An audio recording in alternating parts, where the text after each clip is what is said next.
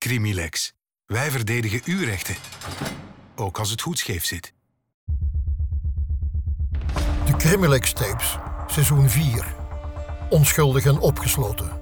De gebroeders Schotschalk. Aflevering 4. Bedenkingen. Welkom bij de Crimilex tapes. In dit seizoen volgden we het verhaal van de gebroeders Schotschalk. Twee mannen die onterecht veroordeeld werden voor moord. In deze aflevering spreken we met Crimilex strafrechtadvocaten over deze zaak.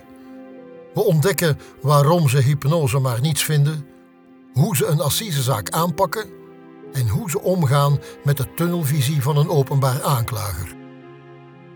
Wat zijn volgens jullie de meest flagrante fouten die, die zich hier hebben voorgedaan? Het zijn er veel, denk ik. Het begint al met gegeven dat een deskundige blijkbaar zegt dat het een ongeval zou zijn. Dan is er een onderzoeksrechter die dat, dat allemaal niet heel ernstig neemt. En er dan denk ik verkeerdelijk van uitgaat dat het toch om opzet zou gaan. En eigenlijk vandaar het ja, in een soort tunnelvisie verzeilt. En dan derde, ja, natuurlijk het type ehm, verdachte. Twee mensen die dan zelf zou omschrijven als toch categorie kwetsbare verdachten. Die zonder advocaat worden gehoord. eh, die van zichzelf vinden dat ze geen verdediging nodig hebben, blijkbaar. Of ook niet voor het Hof van Assise, want dat de waarheid wel aan het licht zou komen. En die mix is, denk ik, los van ook bepaalde alle- allerlei andere zaken, ja, is voor die mensen letterlijk dodelijk geweest, denk ik. We leven nu in een andere tijd. We hebben gelukkig nu de Saldus-wetgeving. Denk je dat deze fouten op dit moment nog zouden kunnen voorvallen? En zouden jullie een, een betere bijstand nu kunnen geven? Ik ben altijd blij dat dat recht iets is van mensen. En als er mensen met iets bezig zijn, dan kunnen er fouten worden gemaakt. Dat hoeft niet altijd te leiden tot verwijten of tot aansprakelijkheden en het zoeken van schuldigen. Maar in dit geval heeft dat inderdaad wel geleid tot, eh, in mijn ogen, minstens in mijn ogen, tot een onterechte veroordeling. Het was een andere tijd, de vraag is heel terecht. Het was een andere tijd, er waren andere middelen, er waren andere procedures. En het was behoorlijk eenzijdig. Men onderzoekt en men denkt te onderzoeken wat men moet onderzoeken. En het lijkt ook dat men de tunnel is ingegaan door bepaalde aannames, presumpties, terwijl andere mogelijk te onderzoeken pistes en wegen niet meer zijn onderzocht of helemaal niet zijn eh, overdacht om mogelijk te onderzoeken. Vandaag is er vanaf moment één minstens het recht op bijstand van een advocaat, een juridische, maar ook praktische en emotionele bijstand van mensen die ergens van worden verdacht en dus worden verhoord. En dat wil zeggen dat er iemand is die meedenkt, die mee probeert te luisteren naar die verdachte en die, die alternatieve pistes probeert te helpen aanreiken. Tenminste, die daar iets meer ja, taal en, en kennis, maar ook op dat moment eh, iets meer initiatief tegenover kan zetten, die de procedure kent en die weet hoe men met die verschillende actoren in justitie kan spreken, welke verzoekschriften of welke eh, initiatieven kunnen worden neergelegd of, of genomen. En ik denk dat dat hier een heel groot verschil had kunnen maken om het, ja, het onderzoek uit een bepaalde richting te helpen waar het om god weet welke reden in is verzeild. Want dit verhaal lijkt echt wel hallucinant te zijn. Nu, of dat de tijden erg veranderd zijn, ik weet het niet. Ehm, ik heb denk altijd gedacht van ja, maar, en ik kan niet op details ingaan omdat het echt recent is, maar allee, Christophe en ik zelf zijn vorige week of twee weken geleden in een dossier terechtgekomen waarvan dat wij denken dat het eigenlijk ook een dossier is, een pure tunnelvisie, een verdacht overlijden en er moet iemand schuldig zijn. En men gaat er ook uit van bepaalde aannames. En gelukkig is er dan wel de Saldus bijstand geweest en kunnen wij meekijken en meedenken eh, met de persoon in kwestie. Ehm, maar ik moest in dat dossier toch heel dikwijls aan deze zaak ook denken, omdat er toch wel wat gelijkenissen zijn, kwetsbare personen. We willen per se iemand hebben, de zaak moet rondgeraken, het is een verdacht overlijden, dus het moet wel iemand gedaan hebben. En dan was ik eigenlijk voor de dame in kwestie toch wel blij dat wij daar eh, onze schouders mee hebben kunnen onderzetten in de hoop dat we dat toch nog eh, tot een goed einde kunnen brengen. De- deze zaak heeft erg geleden onder de tunnelvisie van de, van de onderzoekers. Eh, een, een middel om, om tun- tunnelvisie te voorkomen is intiem werken. Werken jullie ook standaard in een team aan, aan een zaak? Wij zijn met zeven strafrechtadvocaten en eh, wij hebben heel veel overleg, niet alleen over de grote dossiers, maar ook over kleinere dossiers. Uh, zij het uh, informele, uh, ja, bijna rond de tafel gesprekken met elkaar, maar ook informele momenten aan tafels middags of tijdens een koffielunch ja, die zaak waar ik er straks op doelde, heel recent, daar zijn Christophe en ik zelf uh, allebei mee bezig. En wij hebben de persoon in kwestie uh, lang gaan spreken in de gevangenis. Daarna samen overlegd van wat denkt jij erover. Dan zijn we zelf allebei los van elkaar met het dossier aan de slag gegaan. Ik mijn punten bekeken, Christophe zijn punten, naderhand met elkaar getelefoneerd, opnieuw overlegd om dan zo samen uh, een bepaalde strategie. En dat is, moet ik zeggen, wat mij betreft een goede strategie, omdat je ja, vier ogen zien meer dan twee. Uh, ieder heeft ook een beetje zijn eigen manier van werken of zijn eigen insteek. En het is altijd goed dat je ook eens een andere stem hoort, omdat je, ik kan een bepaalde aanname doen of denken van, ik moet dat zo interpreteren, terwijl het iemand anders, dat Christophe dan soms zegt, ja, maar moeten we dat niet zo zien of kunnen we dat niet zo uitleggen. En zo komt het tot een breder geheel. Dus wat mij betreft is dat eigenlijk een, eh, een heel goede manier om een, om een dossier, zeker de zware dossiers, uh, samen te bezien. We moeten ook eerlijk zijn natuurlijk. Strafrecht is iets heel speciaals. En uh, strafrechtadvocaten zijn vaak ook loners. Hè. Zijn ook eenzame lettervreters die met een schemerlampje erbij zich vastbijten en inlezen in een dossier en op zoek gaan naar wat kan het zijn wat die mensen drijft? Wat kan het zijn dat de onderzoekers hier heeft gedreven? Wat kan het zijn dat ik hier over het hoofd zie? Wat kan belangrijk zijn? Niet alleen wanneer het gaat over de schuld, maar later ook over de strafmaat. Wie, wie zijn deze mensen? En dat gebeurt dan ook heel vaak uh, in onze dode uppie natuurlijk. Hè. Eenzaam en alleen achter die computer. En dat heeft ook zijn charme natuurlijk. En een assiseprocedure, hoe wordt het aangepakt? En, en waarin verschilt een zaak voor assise met andere zaken? Uh, om te beginnen de omvang. Een assise is traditioneel een standaard assise, vijf, zes dagen, soms langer. Ik heb er gehad die dat drie weken hebben geduurd, ik heb er gehad die dat twee maanden hebben geduurd. Uh, maar is heel arbeidsintensief, niet alleen de, de dagen van assise zelf. Uh, ik zelf ga dan op hotel, sowieso om, om rustig op mijn gemak alles rustig te kunnen bekijken, voorbereiden. Want je krijgt ook altijd maar één kans. Als de, de dag gedaan is, dan moet je s'avonds uh, nog beginnen aan de voorbereiding van de dag nadien. Kijken welke getuigen er komen er, wie heeft wat gezegd, wat moet ik vragen. Want als de getuige van zijn stoel is, is in principe nu kans voorbij. Dus dat is heel intensief. En voordien, twee, drie weken voordien, ja, doe eigenlijk, ja, ik zelf doe dan niks anders dan enkel dat dossier, omdat dat zo arbeidsintensief is. Het heeft veel voordelen, het heeft ook nadelen. Maar ja, qua werklast is het mentaal heel zwaar, moet ik zeggen. Maar ja, ik doe niet liever als, als omdat ik vind dat dat... Dan tijd en ruimte die dat je op een, ander, uh, op een ander forum niet krijgt. En ik vind de misdrijven die nu voor assise komen, en die zijn gelukkig al ingeperkt, want vroeger was dat veel ruimer. Tegenwoordig alleen nog uh, moord en doodslag. Maar dat zijn ook de misdrijven die volgens mij die tijd en ruimte verdienen, omdat het belang ook zo groot is. Niet alleen voor de maatschappij, maar ook voor diegene die dat verdacht wordt. Het, het bijzondere aan assise natuurlijk is dat het een soort van voortbrengsel, een emanatie is van de inspraak van het volk, hè, democratie, maar ook in het rechtspreken. Dat maakt dat lekenrechters, mensen die misschien voor het eerst in hun leven een rechtszaak zien, bijwonen, beleven, heel hard belangrijk beleven, want dat gaat hun ook niet in een koude kleren zitten, dat die samen eigenlijk de rechter worden die kennen op voorhand geen dossier. Hebben misschien, toen ze nog niet vermoeden dat ze in die jury gingen zitten, dat ze het dossier of de zaak hebben gevolgd in de pers of in de media. Maar daar gaan ze moeten oordelen. En ze komen daar binnen en ze zien daar een setting die voor hen heel vreemd is. Drie rechters, beroepsrechters, die het dossier wel kennen, die een grote mooie rode toga dragen. Nog een vierde persoon die daar zit, ook een rode toga. Dat is dan de procureur, algemeen belang. Zwarte en wat zwarte toga's, de griffier en advocaten, die al niet bij die rechtbank lijken te horen. En die hebben daar een bepaald beeld van. En dat beeld, ja, daar moeten we eerst mee aan het werk. Ik heb dat in mijn eerste zaken nooit zo gezien. Ik dacht dat iedereen wel goed begreep wat de rol van de advocaat is en waarom die op een bepaalde plaats zit. En waarom die tot een bepaald moment moet wachten om te spreken en waarom die doet wat hij doet. Ik heb nu veel, veel beter begrepen dat het eerst van belang is om die mensen uit te leggen wat ze eigenlijk zien, wat de setting is, wat de rol is, wie wat doet. En vooral ook wat hun rol is, die niet gering is. En daarom is Assise zo boeiend. Hè? wat we daar doen, doen we ook in een andere setting, veel ruimer en langer en zelfs dieper, zoals Bart dat aangeeft. En de psychologie is daar enorm van belang. En dat maakt het voor ons ook heel mentaal erg zwaar. Hè? moeten we alles uitleggen. Het recht, de voorstelling van de persoon, maar ook het principe. Enorm, enorm boeiend. Kunnen jullie een, een, een, in zo'n proces, in zo'n procedure, de cliënt coachen? En hoe doe je dat? Dat is heel moeilijk. Oh, het is te zeggen, dat hangt af van de, van de cliënt zelf.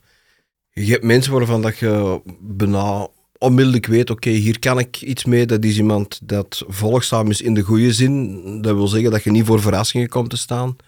Maar je hebt dat nooit helemaal uh, in de hand. En ik heb ooit een assise meegemaakt waarbij dat ik niet persoonlijk, maar ook mm, de, een advocaat van de burgerlijke partij mij kwam zeggen, ik denk dat je heel dicht bij een vrijspraak stond. Maar dan kreeg de man, voordat de jury in beraad ging, uh, het laatste woord. En die komt er plots met een verhaal af wat mij totaal onbekend was, wat nog nergens ten, uh, ten berde was gekomen, maar wel eigenlijk heel mijn pleidooi van twee uur met twee zinnen helemaal onderuit halen. En daarmee was de kous af. En de man heeft helaas uh, het tekst op de neus gekregen, is veroordeeld tot 24 jaar. Ja, en dat, ik zag dat ook totaal niet aankomen. Dus iemand coachen, ik, ben, ik probeer dat wel te doen, maar ik, ik, ja, ik, ik ben me ervan bewust dat dat niet bij iedereen lukt en dat dat gevaar inhoudt. En ik probeer mensen tegenwoordig te zeggen, uh, je moet jij zo weinig mogelijk zelf zeggen, ook al wilde dat, dat is onze job. Wij staan er om u uh, te vertegenwoordigen. Wij praten, wat of wij zeggen wat dat eigenlijk jij zou moeten of willen zeggen. En dus ik probeer mensen altijd in hun, uh, in hun eigen woord toch te beperken, omdat ik de gevolgen er al aan de lijve heb ondervonden in de negatieve zin. Een van die grappige one-liners onder advocaten is uw cliënt is uw grootste tegenstander of uw ergste tegenstander. Ik ga daar niet helemaal mee akkoord, dat kan inderdaad zo zijn. Het punt of de uitdaging is om die persoon proberen te leren kennen en daaruit ook de manier te distilleren waarop die te coachen valt. In een gewone rechtszaak weten we dat er misschien aan het begin of aan het einde van de behandeling van die zaak een moment zal zijn waarop de voorzitter zegt, meneer Staatsrecht, en een aantal vragen stelt. Maar doorheen die assiseprocedure, die een aantal dagen duurt, kan de, de voorzitter op elk moment zeggen, meneer staatsrecht, naar aanleiding van een vraag van de jury, naar aanleiding van iets wat een getuige heeft gezegd. En elk moment weer, hè, dat gebeurt doorgaans op het moment dat er iets gebeurd is of iets opgevallen is. Ja, die emotie bij die personen, eh, bij die verdachte leef, of in verdenking gestelde, want het is eigenlijk ook, die beschuldigde, dat leeft dan ook heel hard. Ja, dan altijd weer, ja, wat gaat er komen, wat gaat er komen? En de uitdaging is op voorhand te weten wat er allemaal wel of niet kan komen en te coachen, zoals Bart aangeeft, op welke manier men best op een vraag, ook wanneer die plots komt, reageert. En dat een uitdaging, niet omdat men iets te verbergen heeft, maar dat er een manier is waarop de jury dat dan zal zien, natuurlijk. Nu, misschien een mooie anekdote om dat nog eens te illustreren. Dat was uh, mijn allereerste assise en dat was toevalligerwijs ook mijn uh, assise waar dat Christophe als tegenstrever had. Hij kwam voor de Burgerlijke Partij, was een verschrikkelijk dossier. De man die in dat uh, de enige zoon van de Burgerlijke Partij op gruwelijke wijze om het leven brengt. Er waren twee oude mensjes waar Christophe voor kwam. Die hebben ook heel de week schouder tegen schouder in de zaal gezeten. En mijn cliënt ja, was iemand die dat tegen het licht van het dossier in bleef ontkennen. Met alle gevolgen van dien. En ik herinner me nog heel goed, die cliënten van Christophe, hun enige bekommernis was, wij zouden het enige dat wij hier wensen, als dat hier gedaan is, is te weten wat er met onze zoon gebeurd is die fatale avond. Mijn cliënt was, kwam al niet heel sympathiek over, was dan schuldig verklaard. Um, en dan komt de straftoemeting en ik had hem gezegd, straks, als ik het gedaan heb, dan krijg jij het laatste woord. Als je nog enigszins de meubelen wilt rijden en aan het maximum wilt ontsnappen, is denk ik een goed idee, je bent nu toch schuldig verklaard, om te zeggen wat er effectief gebeurd is. En dat is goed. Ik pleit over de, de straftoemeting. En inderdaad, de, uh, ik heb gedaan, ik ga zitten. De voorzitter zegt, ja, meneer, wilt je een keer recht staan? Uh, dit is het laatste woord. Heb je zelf nog iets toe te voegen? En ik herinner mij nog heel goed, hij staat recht en hij zegt, ja, ik heb nog iets toe te voegen. Ik wil mij richten tot uh, de ouders van het slachtoffer. Ik denk, ja, hij, gaat, hij heeft geluisterd, hij gaat het nu vertellen. En hij begint goed en hij zegt, ja, ik, ik begrijp en ik heb begrepen dat uw bekommernis is om te weten wat dat er met uw zoon gebeurd is. Ik denk, nu gaat hij het vertellen. En dan kwam het natuurlijk, dan zegt hij, maar uh, kom mij misschien volgende, keer, of volgende week in de gevangenis een keer bezoeken, dan zal ik misschien uh, wel eens zeggen wat er gebeurd is. Ja, op dat moment, dan gaan alle boeken toe. En het gevolg was natuurlijk het maximum van de straf. Dus om maar te zeggen, iemand coachen, dat blijft een heel heikel punt Ik had hem op weg geholpen om toch iets in de goede zin te zeggen, maar heeft het dan ja, toch weer verkeerd aangepakt. En op dat moment ja, zijn de machteloos natuurlijk, hè, want je zit in die bank voor hem, je kunt niet meer tussenkomen, je kunt niks meer doen. En dus ja, dat is dan uh, hoop dat dat moment snel voorbij gaat natuurlijk. Ik denk dat we gerust mogen stellen dat de, de assiseprocedure wel een beetje onder vuur ligt. Uh, believers en non-believers. Is misschien niet alleen in deze tijd zo, is misschien vroeger ook al wel zo geweest. Maar mag ik jullie bij de believers dan toch nog rekenen? Als jurist heb je geleerd dat elk antwoord begint met het woord distinguo. Ik maak een onderscheid. Dus ik heb uh, voor en nadelen in mijn opinie. Maar ik weet dat Bart een grote voorstander is. Ik ben mijn studies uh, aan de universiteit in Gent aangevat met het idee, ik ga assise pleiten. In mijn jonge onwetendheid dacht ik dat dat allemaal wel vrij eenvoudig ging zijn. Naderhand heb ik geleerd dat dat niet zo simpel is om aan assise dossiers te komen. Maar goed, het is dan wel gelukkig gelukt. Uh, maar ik ben inderdaad een hele grote voorstander, hoewel ik mij er degen van bewust ben dat er natuurlijk negatieve zaken aan die procedure zijn. Ze duurt misschien wat te lang. Dat ze te veel kost, daar ben ik niet mee akkoord. Ik vind bepaalde zaken hebben geen prijs. Um, in de negatieve zin vind ik dan dat bijvoorbeeld politiediensten uh, tegenwoordig dagen en dagen met powerpoints afkomen van de eerste tot de laatste seconde wordt daar tegenzet. Het is veel overbodig werk, uh, dat is ballast. En vroeger ja, nu klink ik heel oud, maar ik heb toch de periode nog meegemaakt en Christophe ook, dat uh, getuigen voor een hof van assise mochten geen papieren meebrengen. Dus dat wilde zeggen, die politiemensen moesten komen getuigen. Zon. En als men al papieren bij had, moest men ze neerleggen en werden ze bij het dossier gevoegd. Het gevolg was dat natuurlijk het onderzoek daar tot de essentie werd herleid en gezegd van kijk, dat zijn de belangrijkste elementen dat wij gevonden hebben in dat onderzoek. En dat is natuurlijk nu helemaal anders. Nu zitten met die PowerPoints soms twee dagen duren, waarvan dat eigenlijk 90% ballast is. En waarvan dat voorzitters van het Hof van Assise mij dan zeggen, ja, ik begrijp wel, we, we zouden daar wat tegen in moeten gaan. Maar natuurlijk, dan schofferen we een beetje de politiemensen die natuurlijk hier heel graag hun kunnen en alle uren werk dat ze in dat dossier hebben gestoken willen etaleren. Dus we gaan ze ook die ruimte geven. Dus dat is een negatieve, of een negatief punt. Maar ik blijf een hele grote voorstander, ja, omwille van het feit, één, dat het volk uh, bij die zaak betrokken wordt. Ik, ik, ben niet de mening toegedaan dat mensen um, die in een jury zitten daar niet bekwaam voor zijn. Want dikwijls is het oordelen over schuld of onschuld, over feitelijkheden. En als er juridische kwesties zijn, daar zit het hof voor. Dus ik denk dat dat geen argument is. Ik vind dat sommige zaken echt uh, dat forum van assise verdienen. Um, maar goed, dat is een discussie die. Ik heb die nooit niet anders geweten en ik denk dat ze nog heel lang zal blijven duren. Het principe van de juryrechtspraak heeft ook, is ook gevonden natuurlijk door, door de media en door uh, de literatuur. Er zijn geweldige true crimes over, over echte, maar ook in proza gezette, gespeelde uh, gebeurtenissen binnen een jury. Maar de beste blijft in mijn ogen nog altijd 12 Angry Men over een proces wat er, uh, en, en de processen binnen die jury tussen moment 1 en het moment dat men tot de beslissing komt. En ik vind dat dat voor iedere rechte student zelfs eigenlijk al, die zich met strafrecht wil bezighouden, tenminste verplichte literatuur of verplichte uh, film zou moeten zijn. Plus ik denk een bijkomend voordeel, dat is dan los van de procedure of van, van het juridisch aspect, maar als ik na een zaak uh, soms wel eens uh, mensen van de jury tegen het lijf lopen en die, die hun verhaal komen doen, dan moet ik wel vaststellen dat eigenlijk Assise tot een positieve beeldvorming van justitie bijdraagt. Hè? Want uh, justitie komt niet altijd heel positief in beeld voor de man in de straat. Maar de mensen die in een jury hebben gezeten, die zijn toch op een enkeling na toch vrij unaniem en zeggen ik had heel veel schrik en ik wou eigenlijk niet in de jury zetelen, maar ik heb het nu toch gedaan en ik ben blij dat ik het uh, meegemaakt heb. Ik heb nu justitie van een andere kant leren kennen. En ik heb nu wel gezien dat inderdaad ieders rechten daar worden gevrijwaard en dat iedereen daar de kans krijgt om te zeggen wat hij moet zeggen.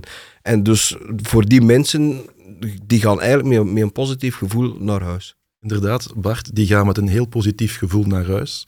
Hoe weten wij dat? Want we mogen ze ook achteraf een wezen niet spreken, maar vaak komt men ons vinden om dat heel snel toch te, uh, te zeggen. En we hebben blijkbaar diezelfde ervaring al gehad, los van elkaar, waar een jurylid komt zeggen meester, je hebt dat geweldig goed gedaan en, en we zouden het u gegund hebben, maar het kon niet anders. Ah, die man heeft dat echt wel gedaan. En, die mensen nemen dat echt heel ernstig. Die maken een proces door binnen in zichzelf. En eigenlijk zou het goed zijn dat er een soort van nazorg, misschien een raar woord zou zijn, vanuit justitie, om die mensen daarna een soort van debriefing te laten geven met elkaar in intervisie. Die houden contact hoor.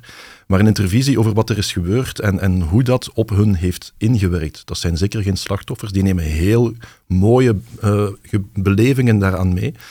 Maar ze kunnen daar eigenlijk nergens mee naartoe. Een beetje debriefen zou voor de justitie een, een interessante tip kunnen zijn, denk ik. De jury krijgt volledige inzage in het dossier. Zij krijgen heel dat dossier voorgeschoteld, maar dat begint natuurlijk, het begint eigenlijk al met de media vooraf. We moeten ons geen illusie maken. Op het moment dat je wordt uitgeloot en een brief krijgt dat je mogelijk uh, jurylid zult zijn, gaan mensen toch al eens een keer snel zoeken waar gaat dat over. Dus men heeft daar wel een bepaald beeld. Als men daar dan zit, dan begint dat met de akte van uh, beschuldiging van het Openbaar Ministerie, die eigenlijk een vrij uitgebreide samenvatting is van het dossier. Zodanig dat men eigenlijk weet waar het begint. En dan in de loop van de procedure ja, komt eigenlijk heel dat dossier mondjesmaat aan bod. En op het moment dat men in, uh, in beraad gaat, dan mag men heel het dossier en alle overtuigingsstukken, die kunnen mee in, het, in de beraadslagingskamer.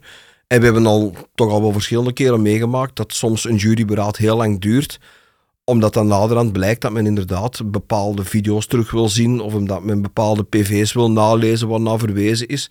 Dus die mensen nemen dat inderdaad zeer serieus, maar die hebben de, beschikking over het ganse dossier zoals het is opgebouwd in het vooronderzoek. Als we dan even teruggaan naar, naar het uh, verhaal van de gebroeders Schotschalk. Had die jury toen kunnen ontdekken van, kijk, dit, dit onderzoek is niet, niet, niet goed gevoerd geweest. Bijvoorbeeld het alibi, uh, wat nooit onderzocht is geweest had je kunnen veronderstellen dat een jury daar toen toch rekening mee gehouden had? Of, uh, of merk je nu ook in, in zaken dat een jury zulke dingen opmerkt? Jury krijgt het, het materiële dossier in wezen pas ter beschikking of mee op het moment dat dat beraad begint. Op dat moment hebben ze de hele zitting, de hele tijd van de zitting, zittingen, hebben ze alle actoren, advocaten, procureur, getuigen, wie dan ook aan het woord gehoord. En ze nemen heel aandachtig notities natuurlijk. Ze kunnen ondertussen ook al dingen vragen te kunnen bekijken. Maar op dat moment, in die tijd, in deze procedure of in deze, dit proces, was men vooral op zichzelf aangewezen. Het lezen van een strafdossier, één, het is heel omvangrijk. Twee, zoals alle vaardigheden veronderstelt het een bepaalde techniek. Wij zijn daar soms wat sneller in, diagonaal en dan pas naar de details. Maar wanneer men dat niet kan, wanneer men die techniek niet heeft, of die vaardigheid niet heeft, of die gewoonte gewoon niet heeft, ja, dan zou men weken en weken en weken lezen op zo'n dossier. Dat doen wij overigens ook. Dus ik maak me heel weinig illusies over het feit dat ze dingen die ook niet ter sprake zouden zijn gekomen in de debatten, dat men die zelf, het zou bijna toeval moeten zijn, of dat men, hè, dat men die zelf zou kunnen gaan ontdekken. Neemt niet weg dat men op zoek kan gaan naar bepaalde elementen in het dossier waarover men tijdens die debatten dingen heeft vernomen en genoteerd en dat men dat gaat opzoeken. En gelukkig, ondertussen is de procedure wel enigszins veranderd, zonder in detail te gaan, maar het Hof is er nauwer bij betrokken. Vroeger kon men dan op een soort belletje duwen en dan werd daar het Hof bijgeroepen voor een bepaalde vraag. Vandaag is daar toch een iets nauwere betrokkenheid uh, op dat vlak. Met het Hof bedoel ik dan uh, de drie beroepsrechters. Nu natuurlijk, een cruciaal element als dat alibi. Ja, ik denk ook niet dat we dat moeten overlaten aan, aan de uh, oplettendheid van een volksjury. Dat is denk ik in essentie de taak van de verdediging als wij dit dossier zouden moeten uh, doen voor een Hof van Assise, ja, dan is dat natuurlijk een van de cruciale elementen die op ons blad in het groot en in het rood gemarkeerd staan. Om te zeggen van kijk, op het moment dat de, de onderzoeksrechter of de verbalisanten in C hier op de getuigenstoel onder Ede komen verklaringen afleggen, ja, dan zal het aan ons zijn om te zeggen, maar hoe komt dat dat niet is onderzocht? Wat is, de, is daar een bepaalde reden voor? Of is, is dat over het hoofd gezien? Of hoe komt dat dat daar niet in zit? En nog meer, uh, en dat heb ik ook al meegemaakt op Assisen.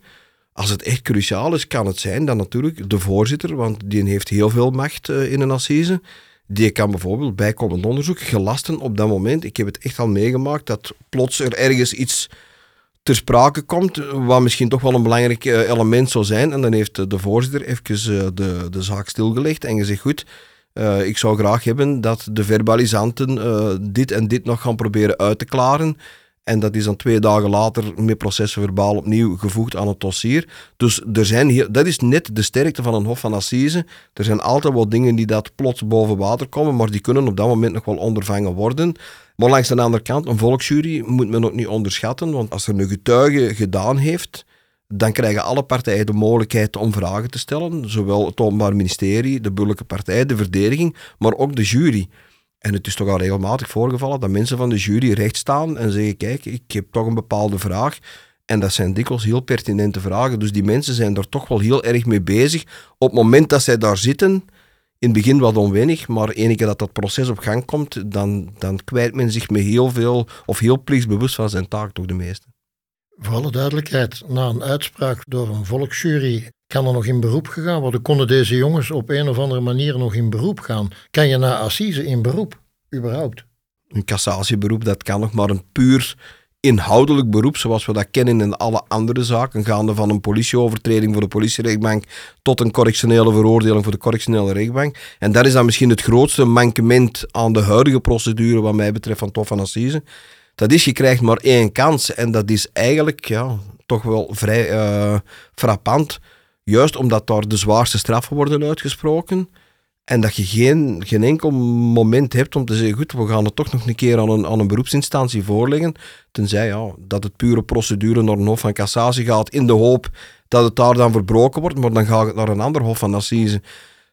Dus dat is wel een mankement, denk ik. Ons huidig strafwetboek voorziet in een herzieningsprocedure alleen in heel strikte voorwaarden. En die voorwaarden zijn dermate strikt dat, tenzij ik me nu vergis, er in ons land nog altijd geen uh, lopende procedure is op het gebied van assise alleszins. Er is nog altijd de mogelijkheid om na die cassatie naar het Europees Hof voor de Rechten van de Mens te trekken, voor zover er bepaalde fundamentele grondrechten op dat vlak geschonden zouden zijn. En dat heeft er ooit aanleiding toegegeven dat ons land verplicht is in de wetgeving op te nemen dat zo'n assise arrest ook moet gemotiveerd worden. Dat er moet gemotiveerd worden op welke manier men tot de beslissing is gekomen.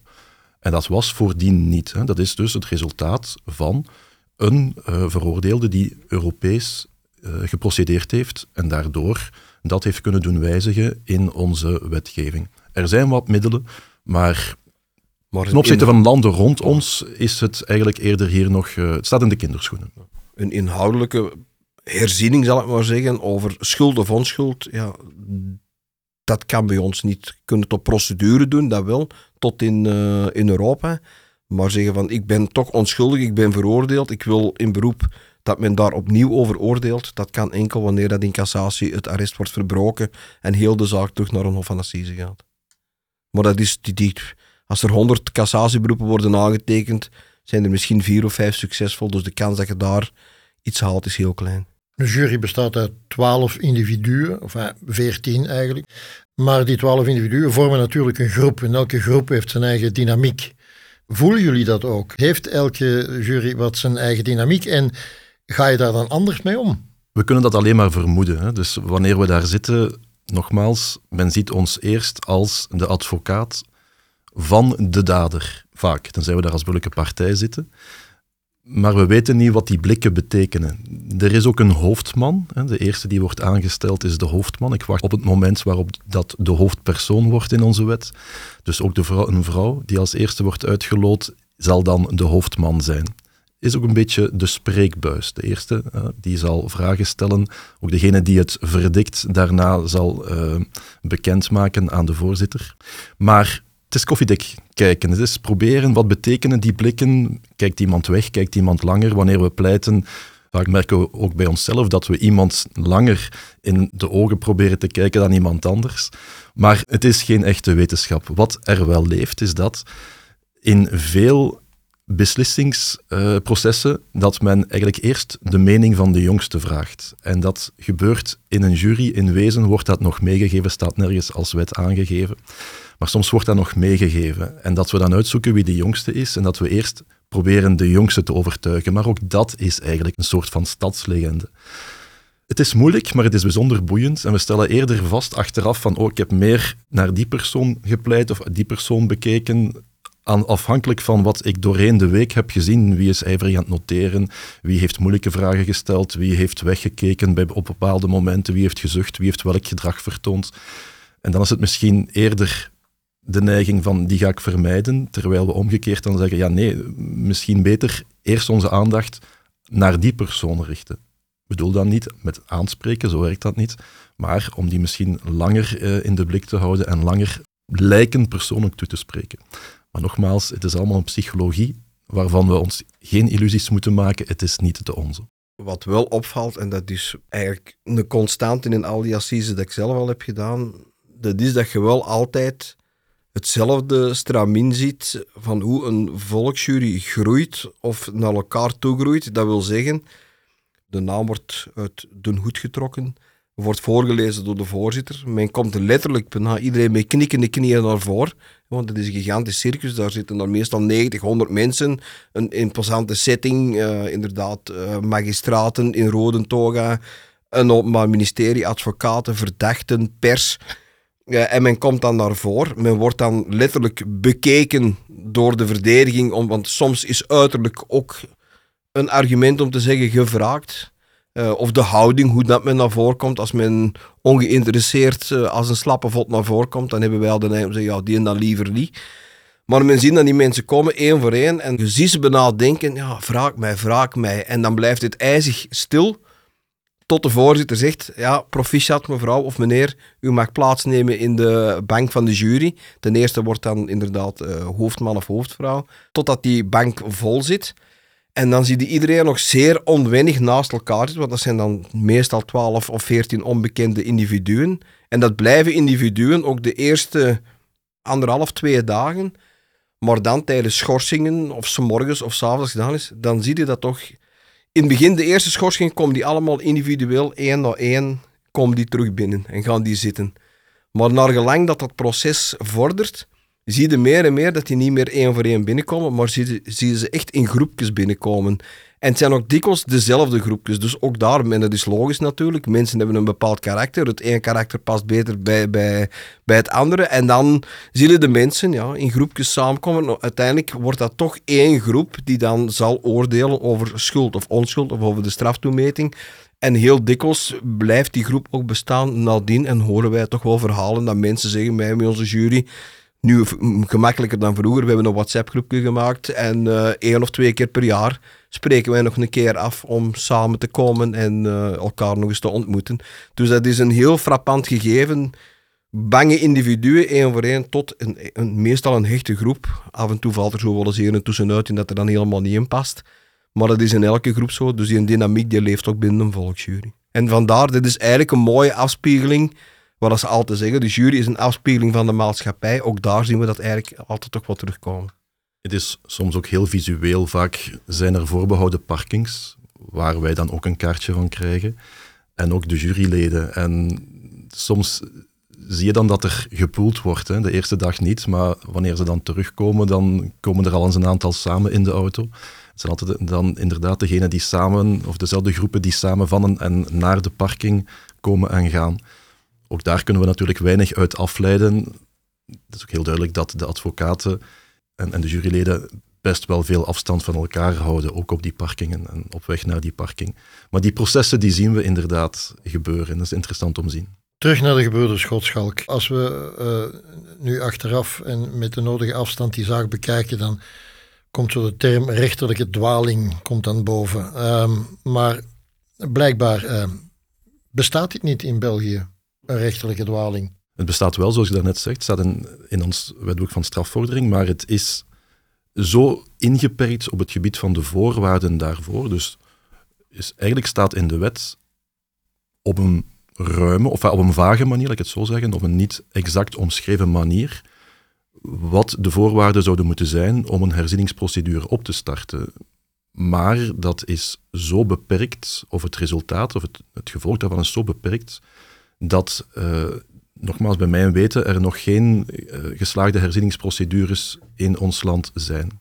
Zou het uh, een idee zijn om een commissie afgesloten zaken in te stellen, zoals in Nederland bestaat, Zou het een idee zijn om dat ook, eh, ook hier... eh, Ik denk dat dat een heel goed eh, idee is. Ten meer omdat het in Nederland wel blijkt te werken. Eh, daar zijn toch al heel wat dwalingen boven water gekomen, omdat daar door mensen dat daar iets van kennen, met een heel eh, ruime en diepgaande blik naar gekeken hebben, eh, geprobeerd hebben die tunnelvisie achterwege te laten en te zeggen, men neemt er ook niet elke zaak aan, want ik kan me inbeelden dat heel veel mensen zeggen, ik ga toch maar eens proberen, maar eenmaal dat de zaak wordt aangenomen, dan wordt die eh, ja, bijna wetenschappelijke wijze, denk ik, geanalyseerd, worden er adviezen gedaan en kan men tot een herziening komen. En in Nederland zijn er toch heel wat ophefmakende zaken, waarbij dat mensen uiteindelijk dan toch eh, bleken niet de dader te zijn, eh, of dat verkeerde mensen werden veroordeeld of gepakt.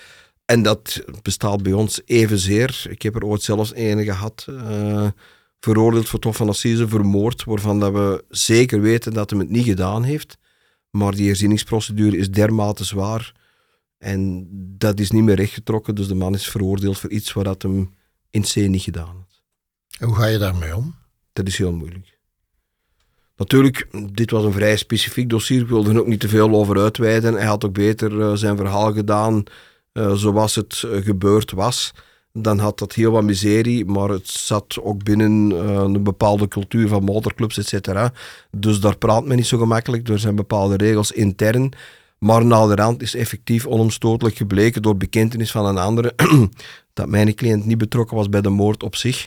Ehm, en ja, dat krijg je dus niet meer rechtgetrokken, want een van de basisvoorwaarden is dat je een element moet bijbrengen dat niet gekend was op het moment dat uw zaak werd behandeld. Ja, dit was wel bekend als hij zelf zijn verhaal had gedaan, had dat natuurlijk verder kunnen onderzocht worden.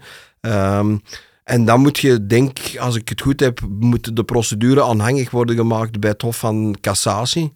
Er moet het verzoek moet ondertekend worden en goedgekeurd worden door drie advocaten die minstens tien jaar eh tableau-ervaring hebben.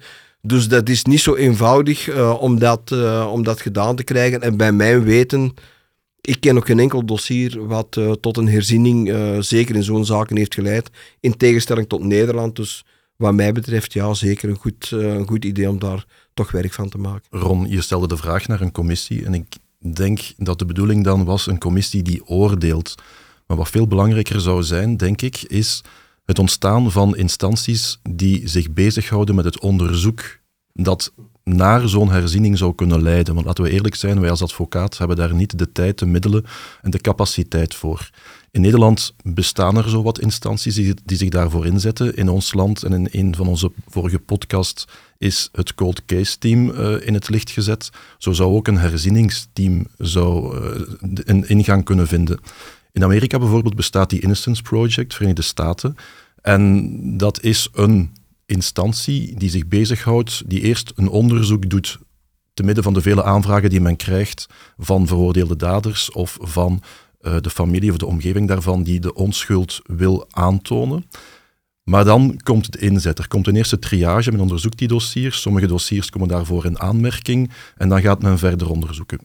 Kost heel veel geld. Dus daar zijn ook wat sponsors uh, nodig, of mensen of instanties die dat gaan sponsoren. En in Amerika, die Innocence Project, heeft ook een belangrijke aandacht gekregen doordat niemand minder dan John Grisham, dus misdaadauteur, zich daarachter heeft gezet. En eigenlijk een van de grote voorvechters is van het herzien van ja, veroordeelden die hun onschuld blijven uitschreeuwen en waarvan blijkt dat men in dat beschuldigende systeem van de Amerikaanse rechtspraak dat daar inderdaad wel fouten zijn gebeurd. Fouten die men kan aantonen door nieuwe technieken en vooral DNA, maar ook door nieuwe onderzoeken die ertoe kunnen leiden dat men niet alleen ten slachtoffer is uh, geworden of ten prooi is gevallen aan tunnelvisie van de onderzoekers, maar ook aan politieke inzet van onderzoekers. Want onderzoekers, de sheriffs, dus onderzoekers in uh, de Verenigde Staten, moeten ook vaak politiek herkozen worden. Wat een bepaald licht ook op, een, op een zaak kan werpen en wat een bepaalde tunnelvisie of zelfs een bepaalde finaliteit aan, aan onderzoeken kan geven. Het vinden van een dader is soms belangrijker dan dat er een dader wordt gevonden. Hè. Als er maar één is, het hoeft niet de juiste te zijn. John Grisham is daar een van de grote voorvechters van het onderzoek naar die mogelijke onterechte veroordelingen. En natuurlijk ook uh, aanlevera een leverancier van, van de fondsen daarvoor. Zijn er naar jullie aanvoelen veel zulke zaken in, in België? Het zou bijna vreemd zijn, veel is natuurlijk een, een, een relatief begrip, maar het zou vreemd zijn als er geen vergissingen gebeuren.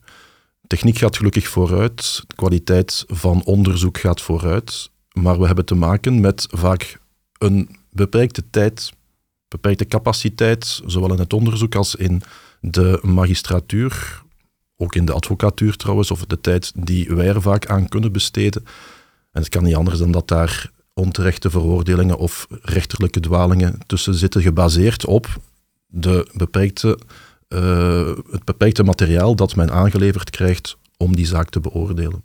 Vooral dat, hè, want uh, ik herinner me, er is nu recent denk ik een, een tv-reeks geweest, uh, Gereden Twijfel, over allemaal dossiers waarvan het men zegt, er is toch minstens iemand dat mogelijk onterecht veroordeeld is.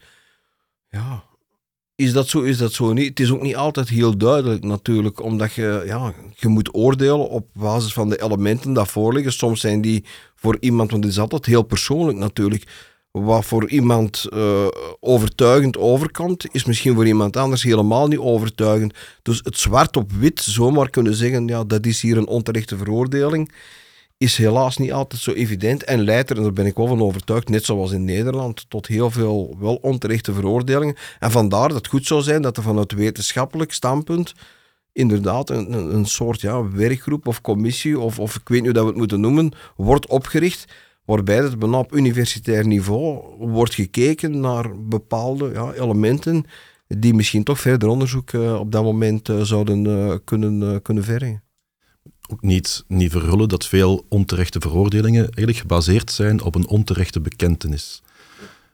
En dat is een onderwerp op zich natuurlijk. Dit was het vierde seizoen van de Crimilex tapes. Wil je meer achtergrondinformatie of wil je zelf de originele stukken van het dossier inkijken? Dat kan. Schrijf je in op crimilex.be-podcast.